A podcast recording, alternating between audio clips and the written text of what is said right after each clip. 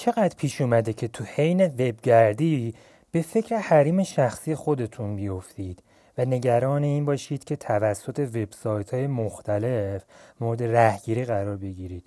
یا حتی چقدر در مورد این اصلا فکر کردید که فضای اینترنت ممکنه توسط حاکمان خودکامه کشورهایی برای مردمش ناام بشه. امروزه سایت های زیادی وجود دارن که علاقه من به جمعوری اطلاعات شخصیتون به منظور هدفمند کردن تبلیغاتن. ولی در عوض کاربران از اینکه توسط این سایت ها زیر نظر باشن خوشحال نیستن.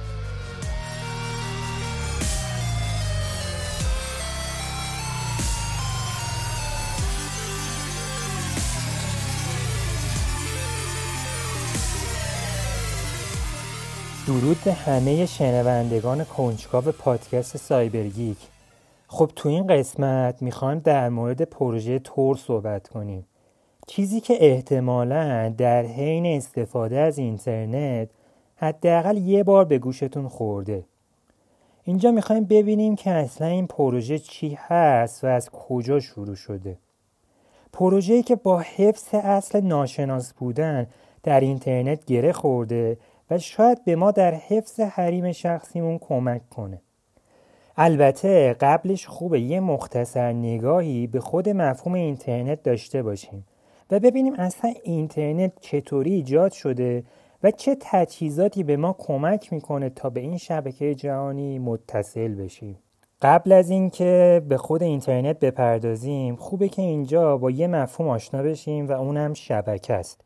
شبکه در واقع گروهی از کامپیوترهای به هم متصله که توانایی ارسال داده بینشون وجود داره. شبکه رو می‌تونیم مثل یک حلقه اجتماعی از افراد در نظر بگیریم که با همدیگه به تبادل اطلاعات می‌پردازن و حتی ممکنه فعالیتاشون رو با هم به اشتراک بگذارن. به طور خلاصه اینترنت در واقع مجموعه یک گسترده ای از این شبکه های به هم متصله. در نتیجه یک کامپیوتر از یک شبکه می‌تونه از طریق بستر اینترنت با کامپیوتر دیگه از شبکه دورتر ارتباط برقرار کنه.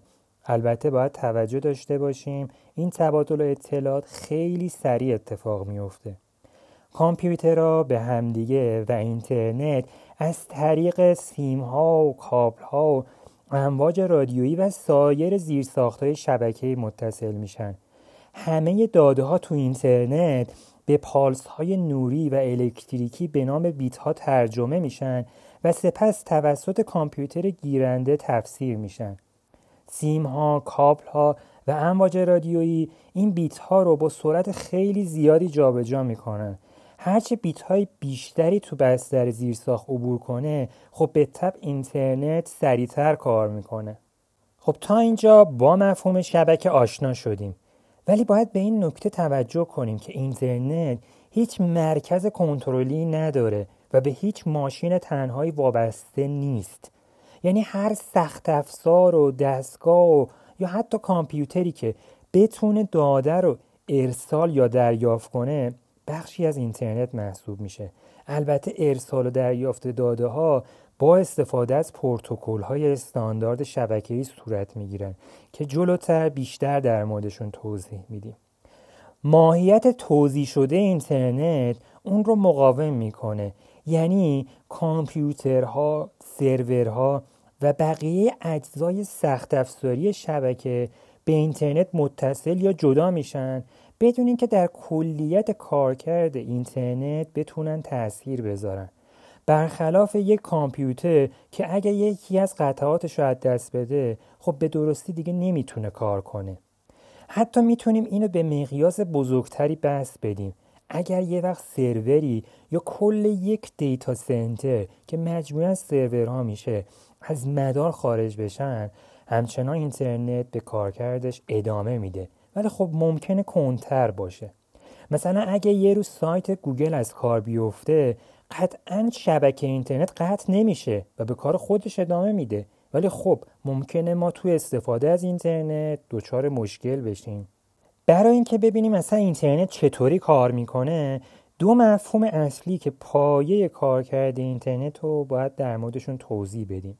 یکی پکت ها یا همون دسته ها و دیگری پروتکل ها خب اول ببینیم پکت ها چی هن؟ وقتی داده بر روی اینترنت ارسال میشه ابتدا به یه سری بسته های کوچکتری تقسیم میشن. هر کدوم از این بسته ها هم خب به بیت ها ترجمه میشن تا در بستر اینترنت جابجا جا بشن بستا به سمت مقصدشون از طریق دستگاه مختلف شبکه مثل روترها و سویچ ها مسیریابی میشن. وقتی بسته ها به مقصد می‌رسن دستگاه گیرنده این بسته ها رو دوباره کنار هم قرار میده تا داده اصلی رو نمایش بده. این پروسه رو میشه شبیه ساخت مجسمه آزادی در ایالات متحده در نظر گرفت. خب مجسمه آزادی ابتدا در فرانسه طراحی و ساخته شد. ولی خب امکان ارسال یک پارچه اون به آمریکا به دلیل ابعاد بزرگش وجود نداشت. در نتیجه اومدن این مجسمه رو قطع قطع کردن و این قطعه ها رو همراه با یک دستور عمل به آمریکا ارسال کردن. در اونجا کارگران با استفاده از همین دستور عمل قطعات رو روی هم سوار کردن و این مجسمه تا امروزم تو نیویورک پابرجاست. همین حالت رو می‌تونیم برای اینترنت در نظر بگیریم. با این تفاوت که اونجا اطلاعات دیجیتالی به بسته های کوچکتر تقسیم میشن و حتی سرعت ارسال این بسته ها خیلی سریعتر از اون چیزیه که ما می‌تونیم تصور کنیم. به طوری که یک عکس از مجسمه آزادی از روی یک سرور در یک نقطه از دنیا در کسری از ثانیه می‌تونه رو کامپیوتر شخصی ما بارگذاری بشه. خب دومین مفهومی که می‌خوایم در موردش صحبت کنیم پروتکل هاست. ما می‌دونیم که کامپیوترها از سخت افزارها و نرم افزارهای مختلفی تشکیل شدن.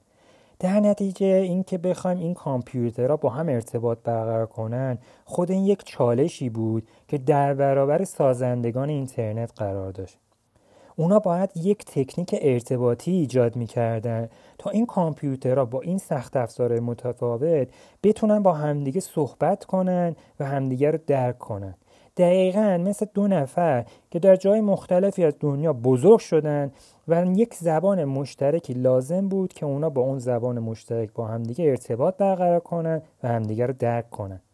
خب این مشکل با پروتکل های استاندارد حل شدش. در شبکه پروتکل در واقع روشی استاندارد برای انجام کارهای خاص و فرمت دهی به داده است که باعث میشه دو دستگاه بتونن با یکدیگر ارتباط برقرار کنن و همدیگر رو درک کنن. با وجود این پروتکل ها اینترنت دیگه به این توجه نمی‌کنه که چه دستگاهی یا چه سخت افزاری بهش متصله و بدون توجه به این به کار خودش ادامه میده.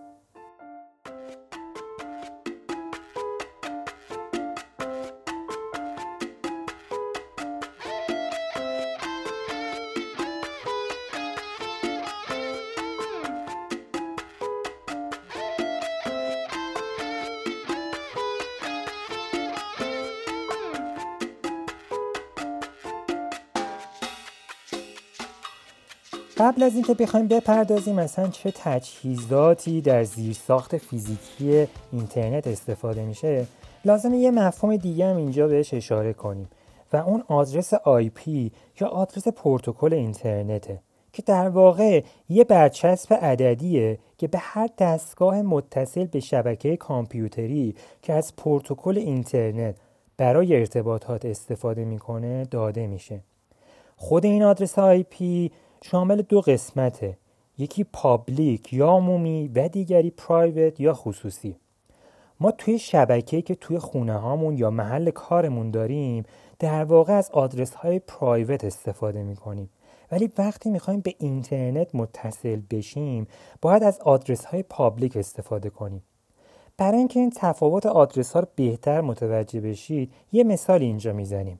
فرض کنید شما تو شرکتی کار می‌کنید و می‌خواهید با همکارتون تو همون شرکت تماس تلفنی برقرار کنید. خب شما میاد شماره داخلی اون فرد رو می‌گیرید. مثلا 101 ولی وقتی می‌خواید با یه نفر توی یه شرکت دیگه صحبت کنید اولا شما باید یه خط تلفن از مخابرات داشته باشید. بعد شماره تلفن اون اداره رو بگیرید تا بتونید با اون فرد تماس برقرار کنید.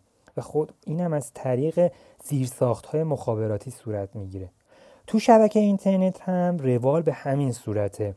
وقتی می‌خواید سایت گوگل رو ببینید شما یه public IP باید داشته باشید و از طریق اون و سایر دستگاه ها و پروتکل ها بتونید به سایت گوگل وصل البته اینو یادم بمونه همونطوری که شماره تلفن یه شماره یکتاست public IP هم در واقع یک آدرس یکتاست خب تجهیزات فراوانی وجود داره که به ما امکان دسترسی به اینترنت رو میده.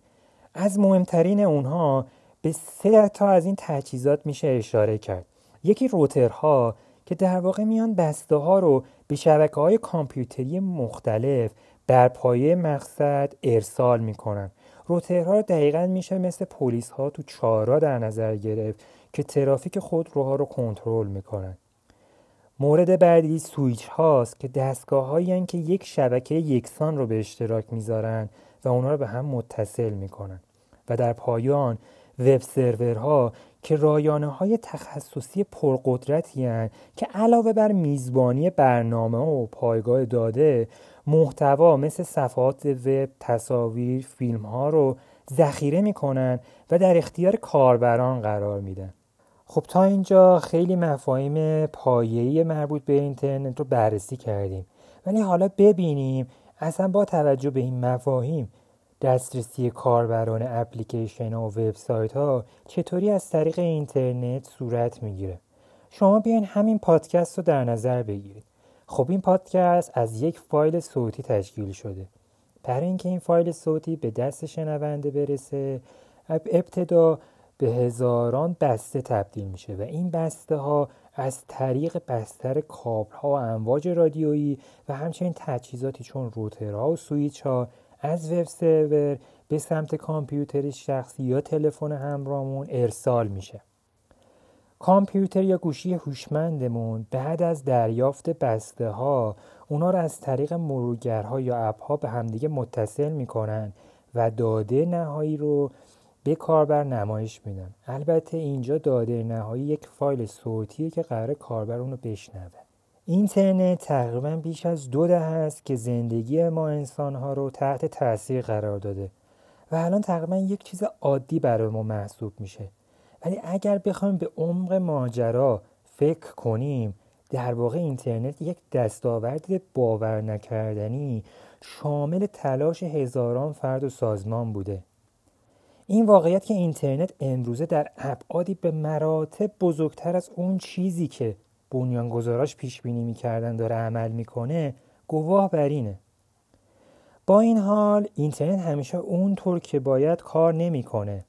مشکلات شبکه و فعالیت های مخرب می‌تونه دسترسی کاربران به اینترنت رو یا کند کنه یا حتی به طور کلی مسدود کنه. چیزی که خب ما تجربهش رو داشتیم.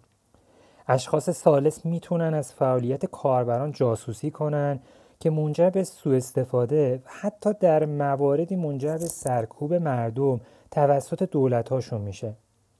پروتکل ها و فرایندهای اینترنتی در واقع با در نظر داشتن امنیت و حریم خصوصی طراحی نشدن. چون افرادی که برای اولین بار اومدن اینترنت رو طراحی و ساختن به فکر کارکردش بودن نه کامل بودنش. ولی بعدها با رشد اینترنت و اهمیت حریم خصوصی و امنیت راهکارهایی در قالب پروتکل های جدید و یا اپلیکیشن ها به وجود اومدن که این خلاها رو پر کنن. تور در واقع یکی از همین راهکاراست که می‌خوایم در ادامه بیشتر در موردش صحبت کنیم.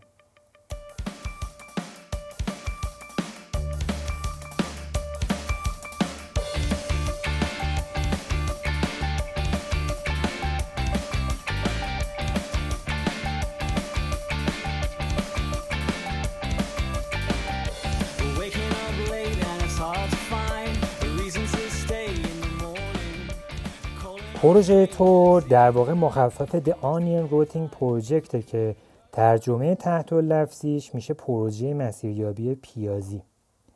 اسم نرم افزاری هم که به این منظور استفاده میشه به همین نامه. پروژه تور بر پایه آنیون روتینگه که در دهه 1990 توسط دو محقق آمریکایی به منظور ارتباط ناشناس در سیستم اطلاعاتی آمریکا توسعه داده شد. و در ابتدای دهه 2000 هم عمومی شده شد. تور به صورت ساده یه مرورگر اصلاح شده بر پایه مرورگر فایرفاکسه. این اصلاحات باعث میشه که آدرس IP اصلی کاربر موقع ارسال ایمیل یا گشتن سایت ها مخفی بمونه. با مخفی کردن IP حقیقی کاربر امکان شناساییش بدون روش های خاص ممکن نیست. تور به صورت مرورگر متن‌باز و رایگان ارائه میشه و می‌تونید اونو از سایت torproject.org دانلود کنید. برخلاف دیگر مرورگرها مثل کروم، فایرفاکس، سافاری تور در واقع ماژول اضافی رو اجرا می‌کنه که اجازه استخراج اصل onion routing رو به منظور ایجاد ارتباط ناشناس در اختیار کاربر قرار میده. البته مرورگر دیگری به نام بریف هم وجود داره که معروف به حفظ حریم خصوصی کاربرانه. این مرورگر نیز این ماژول اضافی رو داخل خودش داره و کاربران اگه لازم بدونن می‌تونن از اون استفاده کنن. برای اینکه به اهمیت و مفید بودن تور پی ببریم ابتدا باید اصلا اینو بفهمیم چرا در محیط اینترنت ناشناس نیستیم. همونطور که قبلا هم گفتیم در اینترنت امروزی هر میزبان با یک آدرس آی پی یکتا شناخته میشه. این آدرس دقیقا مثل آدرس پستی میمونه که به اداره پست اجازه میده تا بسته رو مسیریابی کنه و از ارسال کننده به دریافت کننده بفرسته. مشکلی که در آدرس پی وجود داره اینه که نمیشه اونو رمزنگاری کرد. در غیر این صورت روترها چطوری می‌تونستن متوجه بشن که بسته داده به کجا باید ارسال بشه؟ خب ما می‌تونیم این رو با آدرس پستیمون دوباره مقایسه کنیم. فرض کنیم ما توی یه مکان مخفی زندگی می‌کردیم که کد پستیمون هم فقط خودمون می‌دونستیم. چطوری یه سرویس پستی می‌تونست بسته ای رو برای ما ارسال کنه؟ دقیقا همچین سیستمی در اینترنت وجود داره. در نتیجه آدرس IP ما نمی‌تونه خصوصی باشه و ما محکوم به اینیم که به صورت عمومی در شبکه اینترنت فعالیت داشته باشیم. ولی خب از اونجایی که اینترنت چیز شگفت انگیزیه امکان حضور ناشناس هم با یه سری از تکنولوژی ها و پروتکل ها مثل onion routing فراهم شده. تور در واقع اجازه ارتباط مخفیانه در بستر اینترنت رو فراهم می‌کنه. تور به هر کسی اجازه میده که سایت هایی که توسط دولت های خودکامه مسدود شدن برای کاربران در دسترس باشه. همچنین به افشاگران اجازه ارتباط ناشناس با مقامات رسمی رو میده. هرچند مانند هر ابزار دیگه ای ممکن ازش سوء استفاده هم بشه و توسط مجرمان از اون بهرهوری بشه. تور در ابتدا توسط دولت آمریکا توسعه داده شد ولی در حال حاضر در کنترل دولت آمریکا نیستش. در واقع تور عملا توسط هیچ موجودیت کنترل نمیشه ولی به منظور توسعه در دسترس همگان قرار گرفته. خب بیا دوباره به سرویس پستی فکر کنیم. ما اینجا با سرویس پستی زیاد سر و کار داریم. چون تا حدی تکنولوژی تور رو میشه با سرویس پستی مشابه سازی کرد. فرض کنید ما می‌خوایم یه بسته رو به سمت یه نفر توی یه نقطه ارسال کنیم. چطوری میشه این بسته رو ارسال کرد؟ به طوری که هم هویتمون هم آدرسمون مخفی بمونه. طوری که نه اداره پست و نه حتی گیرنده متوجه شه که ما ارسال کننده بودیم یه راه اینه که از یکی از دوستامون بخوان که بسته رو از طرف ما ارسال کنه ولی اگه دوستمون به گیرنده بگه که فرستنده من بودم چی؟ آیا کاری میشه کرد؟ خوشبختانه بله بر اساس پایه توضیح تور ترافیک کاربر اینترنت رو از طریق مجموعه از رله های تصادفی مسیریابی می‌کنه داد در ابتدا با الگوریتمی که در حال حاضر غیر قابل شکسته شدن هست رمزنگاری و لایه گذاری میشه. یعنی مجموعی از لایه های رمزنگاری روی داده اصلیمون قرار می‌گیره و به سمت این رله ها ارسال میشه. ما تو مسیرمون از ارسال کننده به سمت مقصد حداقل سه رله داریم. به رله اول رله ورودی یا نگهبان ورودی میگن. به رله دوم رله میانی و به رله آخر رله خروجی میگن. هر رله فقط اطلاعات مربوط به نقطه قبل و بعدش رو می‌دونه. برای مثال رله ورودی فقط آدرس ارسال کننده و رله میانی رو می‌دونه. و همچنین رله خروجی فقط آدرس مقصد و رله میانی رو ازش خبر داره. خب وقتی که این داده لایه گذاری شده به سمت رله ها میره هر کدوم از این رله ها یه لایه رو برمیدارن و بسته باقی مونده رو به رله بعدی ارسال می‌کنن تا اینکه بسته سرانجام به مقصد برسه. برای اینکه بتونیم ترافیک تور رو پیچیده تر کنیم می‌تونیم اون رله های ورودی میانی خروجی که به صورت تصادفی انتخاب میشن و یه مسیر رو تشکیل میدن هر ده دقیقه تغییرشون بدیم. تور رو میشه با سیستم ارسال و دریافت نامه بین اشخاص مشابه سازی کرد. همونطور که قبلا هم گفتیم. فرض کنید یه نفر تو تبریز بخواد نامه بنویسه به سمت نفری در زاهدان ولی می‌خواد ناشناس بمونه. اگه بخوایم از سیستم تور استفاده کنیم به سه نفر یا سه نقطه نیازمندیم. فرض کنید اون نفرات در تهران، اصفهان و یزد ساکنن.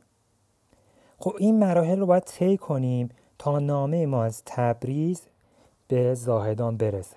ابتدا اون فردی که تو تبریزه نامه رو می و داخل پاکتی قرار میده. روی پاکت آدرس اون مقصد نهایی که زاهدان رو می نویسه سپس کل این محتوا رو داخل یه پاکت نامه قرار میده و آدرس نفری که تو یزده رو اون پاکت می نویسه دوباره کل این محتوا داخل پاکت دیگه قرار داده میشه و آدرس فردی که تو اصفهانه رو پاکت نوشته میشه. در مرحله آخر همه اینها داخل پاکتی قرار داده میشن و آدرس نفری که ساکن تهرانه روی آخرین پاکت نوشته میشه. فردی که تو تبریزه میاد کل این محتوا رو داخل صندوق پستی قرار میده تا به مقصد ارسال بشه. خب اینجا می‌تونیم یه قیاسی داشته باشیم و اون کیه اینه که هر پاکت نامه دقیقا مثل یک لایه رمزنگاری برای داده عمل می‌کنه. البته باید این قانون هم اینجا در نظر داشته باشیم که هر فرد فقط می‌تونه اولین پاکت رو باز کنه. در نتیجه محتوا تا وقتی دست گیرنده برسه مخفی باقی میمونه. حالا بیا این داستان ادامه بدیم. خب گفتیم که اون نفری که نامه رو نوشت در پایان کل محتوا رو انداخت داخل صندوق پستی. آخرین آدرسی که رو پاکت قرار داشت آدرس نفری بود که ساکن تهرانه. در نتیجه این نامه می‌رسه دست اون نفر. خب اون نفر فقط اجازه داره اولین پاکت رو باز کنه. وقتی که باز می‌کنه با یه پاکتی روبرو میشه به آدرس اصفهان. در نتیجه اونو به اصفهان میفرسته. نفری که تو اصفهان دوباره پاکت رو باز می‌کنه با یه پاکت به آدرس یزد مواجه میشه و اونو میندازه صندوق پستی. نامه به دست فردی که تو یزده می‌رسه. در اونجا اون نفر نامه رو باز می‌کنه و می‌بینه یه پاکت نامه به مقصد نهایی که در واقع همون زاهدانه و اون رو به سمت گیرنده میفرسته. در اونجا گیرنده نامه رو که دریافت کرد پاکت رو باز می‌کنه و به نامه دسترسی پیدا می‌کنه. ولی نفری که تو زاهدانه فقط می‌دونه نامه از یزد اومده و نمی‌دونه که این نامه در واقع از تبریز ارسال شده. همچنین نفراتی که این وسط قرار دارن فقط در مورد نقاط قبل و بعد خودشون آگاهی دارن نه چیز بیشتر. همونطوری که از اسم روتر پیازی مشخصه ارسال داده در بستر تور شبیه لایه پیازه. یعنی اگر ما این سیستم رو شبیه ارسال نامه در نظر بگیریم انگار یک سری لایه پیازن که هی در طی مسیر برداشته میشن جایی که لایه های رمزنگاری شده پوست کنده میشن تا از طریق نقاط تور به مقصد برسن. شبکه ای از رله های تور می‌تونه توسط داوطلبان اجرا شه. هر کسی حتی خود شما می‌تونید یه سرور رو برای اینکه به عنوان جزی از 100 هزار رله قرار بگیره. تا 100 هزار کاربر تور ازش استفاده کنن پیکربندی کنید. داوطلب شدن یعنی اینکه سرور شما می‌تونه خارجی ترین پاکت رو باز کنه و پاکت داخلی رو به مقصد بعدی ارسال کنه.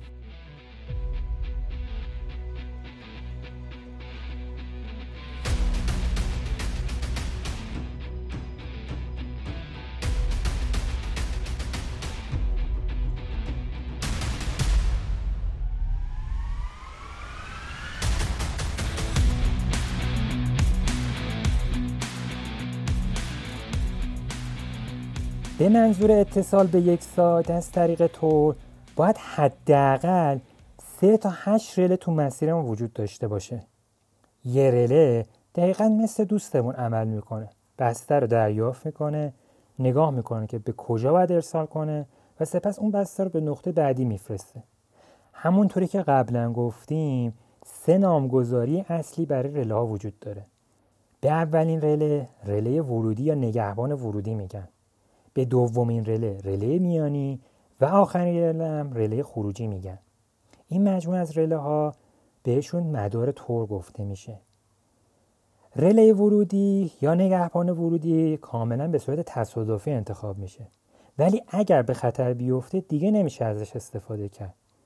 باید این نکته رو توجه داشته باشیم که رله ها از بین 6000 نقطه کاملا به صورت تصادفی انتخاب میشن. و هر ده دقیقه یه بارم عوض میشن. مشکلی که اینجا وجود داره اینه که رله ها به صورت عمومی در اینترنت برای استفاده توسط کاربران تور منتشر میشن. در نتیجه به راحتی توسط دولت ها یا آیسپی ها مسدود میشن. در مقابل نقاطی در شبکه تور وجود داره که بهشون بریج گفته میشه که آدرس اونها به صورت عمومی در دسترس نیست. در نتیجه مسدود کردنشون تقریبا غیر ممکنه. در کشورهایی که اینترنت block میشه معمولا از تور bridge ها به صورت معمول استفاده می‌کنن. پروژه تور سایتی رو داره که از update ی از تعداد این رله ها و bridge ها در سراسر جهان رو نمایش میده که ما حتما لینکش رو در توضیحات پادکست قرار میدیم. حالا بیاید خودمون رو کمی بیشتر درگیر پروتکل onion routing بکنیم. فرض کنید که می‌خوایم از سایت فیسبوک به صورت ناشناس بازدید کنیم.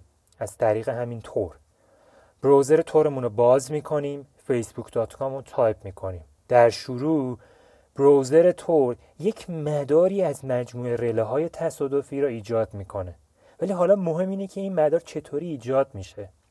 در ابتدا browser تور به نگهبان ورودی وصل میشه. چطوری؟ با توجه به اون لیست عمومی از IP address هایی که توی directory تور وجود داره. میاد یکی از اونا رو انتخاب می‌کنه. سپس از نگهبان ورودی می‌خواد که مدارش رو به سمت رله میانی گسترش بده. پس در این حالت رله میانی فقط آدرس نگهبان ورودی رو می‌دونه نه آدرس ما رو. یه قدم جلوتر بروزر تور از نقطه میانی می‌خواد که مدارش رو به سمت نقطه بیرونی یا همون رله خروجی گسترش بده. در نتیجه مدارمون کامل میشه. پس این نکته رو باید توجه کنیم که هر نقطه فقط آدرس نقطه قبل و بعدش رو می‌دونه نه چیز بیشتری. پس در نتیجه نگهبان ورودی یا رله ورودی می‌دونه که آدرس میزبان چیه ولی هیچی از آدرس مقصد نمی‌دونه. به همین طریق رله خروجی فقط آدرس مقصد رو می‌دونه و نمی‌دونه که آدرس هاست چیه. پس این تضمین کننده امنیته. همه اینها هم به خاطر قدرت رمزنگاریه. وقتی مداری کامل میشه یک کلید مخفی یکتایی با تمام نقاط این مدار به اشتراک گذاشته میشه. همونطور که گفتیم هر نقطه فقط نقطه قبلی و بعدیشو می‌شناسه. در نتیجه می‌تونیم به صورت پی در پی همه بسته هامون رو با همون کلید مخفی که در فاز ایجاد مدار مبادله شده رمزنگاری کنیم. این همون جاییه که اسم onion routing ازش سرچشمه می‌گیره. این توالی از همه لایه های رمزنگاری دقیقا مثل لایه های پیاز میمونه. پس همونطوری که گفتیم بسته هامون به صورت پی در پی توسط لایه هایی با استفاده از همون کلید مخفی که به اشتراک گذاشته شده رمزنگاری میشن تا وارد دونه دونه رله ها بشن. خب حالا این نکته رو چندین بار گفتیم که هر رله فقط آدرس نقطه قبل و بعدش رو می‌دونه. پس این خیلی نکته مهمیه. بیایم همه اینها رو در کنار هم قرار بدیم تا ببینیم دادمون چطوری به سایت فیسبوک می‌رسه. اینطوری که بسته ما به اولین رله می‌رسه. اون رله با توجه به کلیدی که دستشه میاد داده ما رو یه لایه رمزگشایی می‌کنه. بعد نگاه می‌کنه که بسته ما باید به سمت یه رله بعدی بره. در نتیجه اون رو به سمت رله دو میفرسته.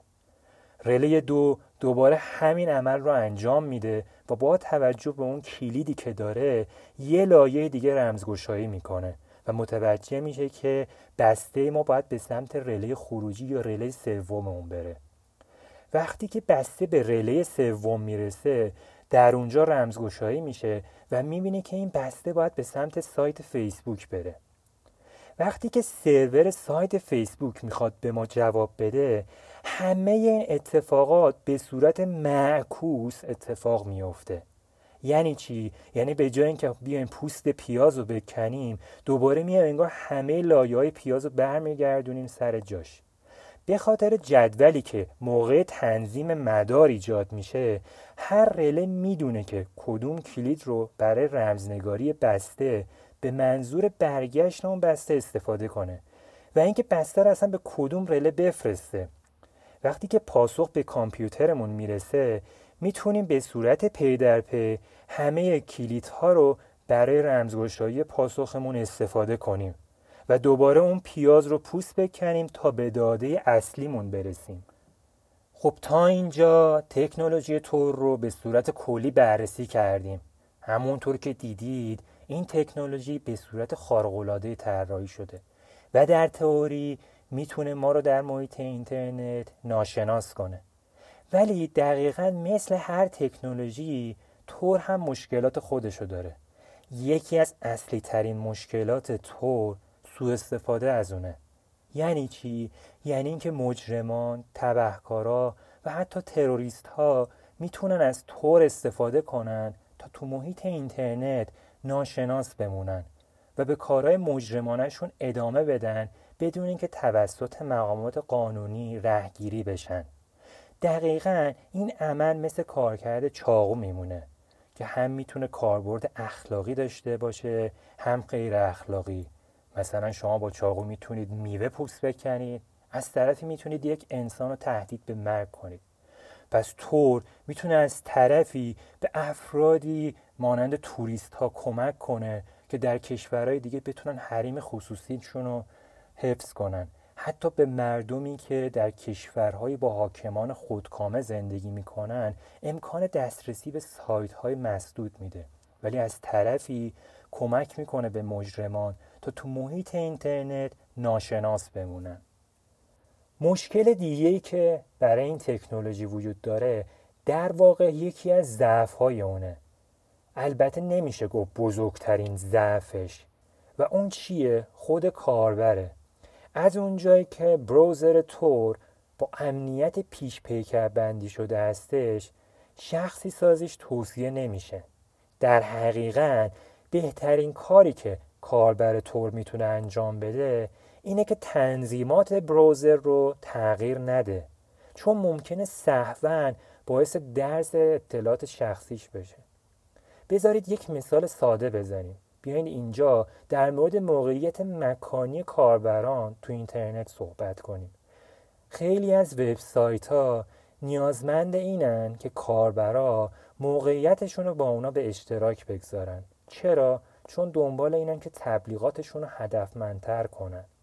خب ما باید همیشه حواسمون باشه اجازه این دسترسی رو به سایت ها ندیم. ولی ممکنه کاربری سهوا این اجازه رو به اون سایت بده و موقعیت مکانی خودش رو با اون به اشتراک بگذاره. از این دست اشتباهات تو تاریخ اینترنت زیاده که باعث شده خیلی از افراد حتی به زندان بیفتن. برای مثال می‌تونیم در مورد داستان سایت سیلک رود صحبت کنیم که در واقع یک سایتی برای فروش مواد مخدر و از این اقلام بودش.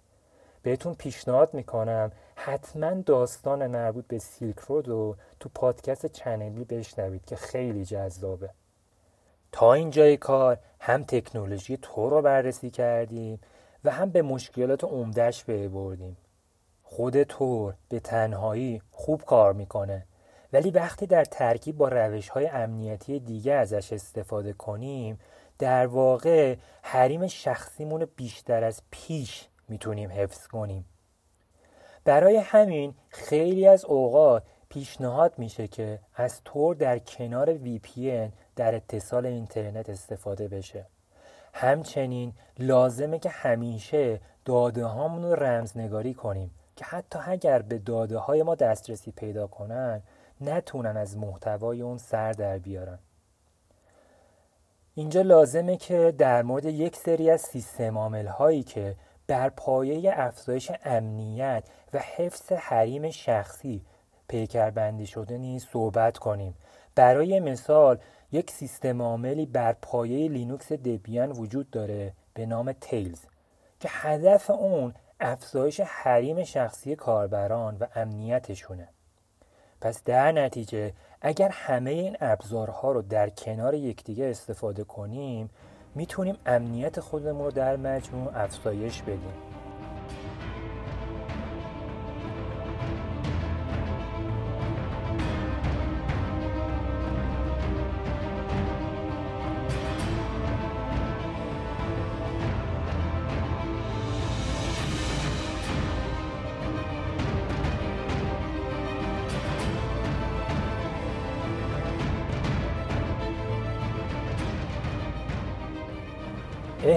احتمالا طی سالها استفادهتون از اینترنت با اصطلاحاتی چون دیپ وب و دارک وب برخورد داشتیم به دارک وب در فارسی وب تاریک هم گفته میشه. تور در واقع یکی از ابزارهایی که برای دسترسی به محیط دارک وب به اون نیاز داریم. ما حتما در مورد دیپ وب و دارک وب تو این پادکست صحبت می‌کنیم.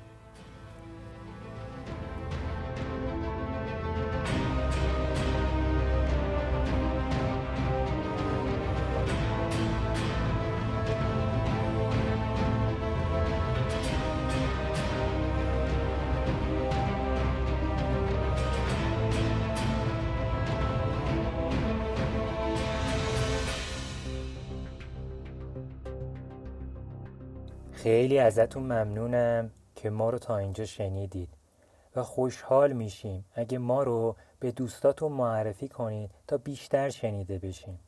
همچنین منتظر نظرات و انتقادات و پیشنهاداتون هستیم تا بتونیم خودمون رو بهتر کنیم و پیشرفت کنیم. تو این پادکست ما هم در کنار شما داریم کلی چیزای جدید یاد می‌گیریم و حالش رو می‌بریم. پس حتما منتظر فیدبک های شما هستیم. تا اپیزود بعدی خدا نگهدار.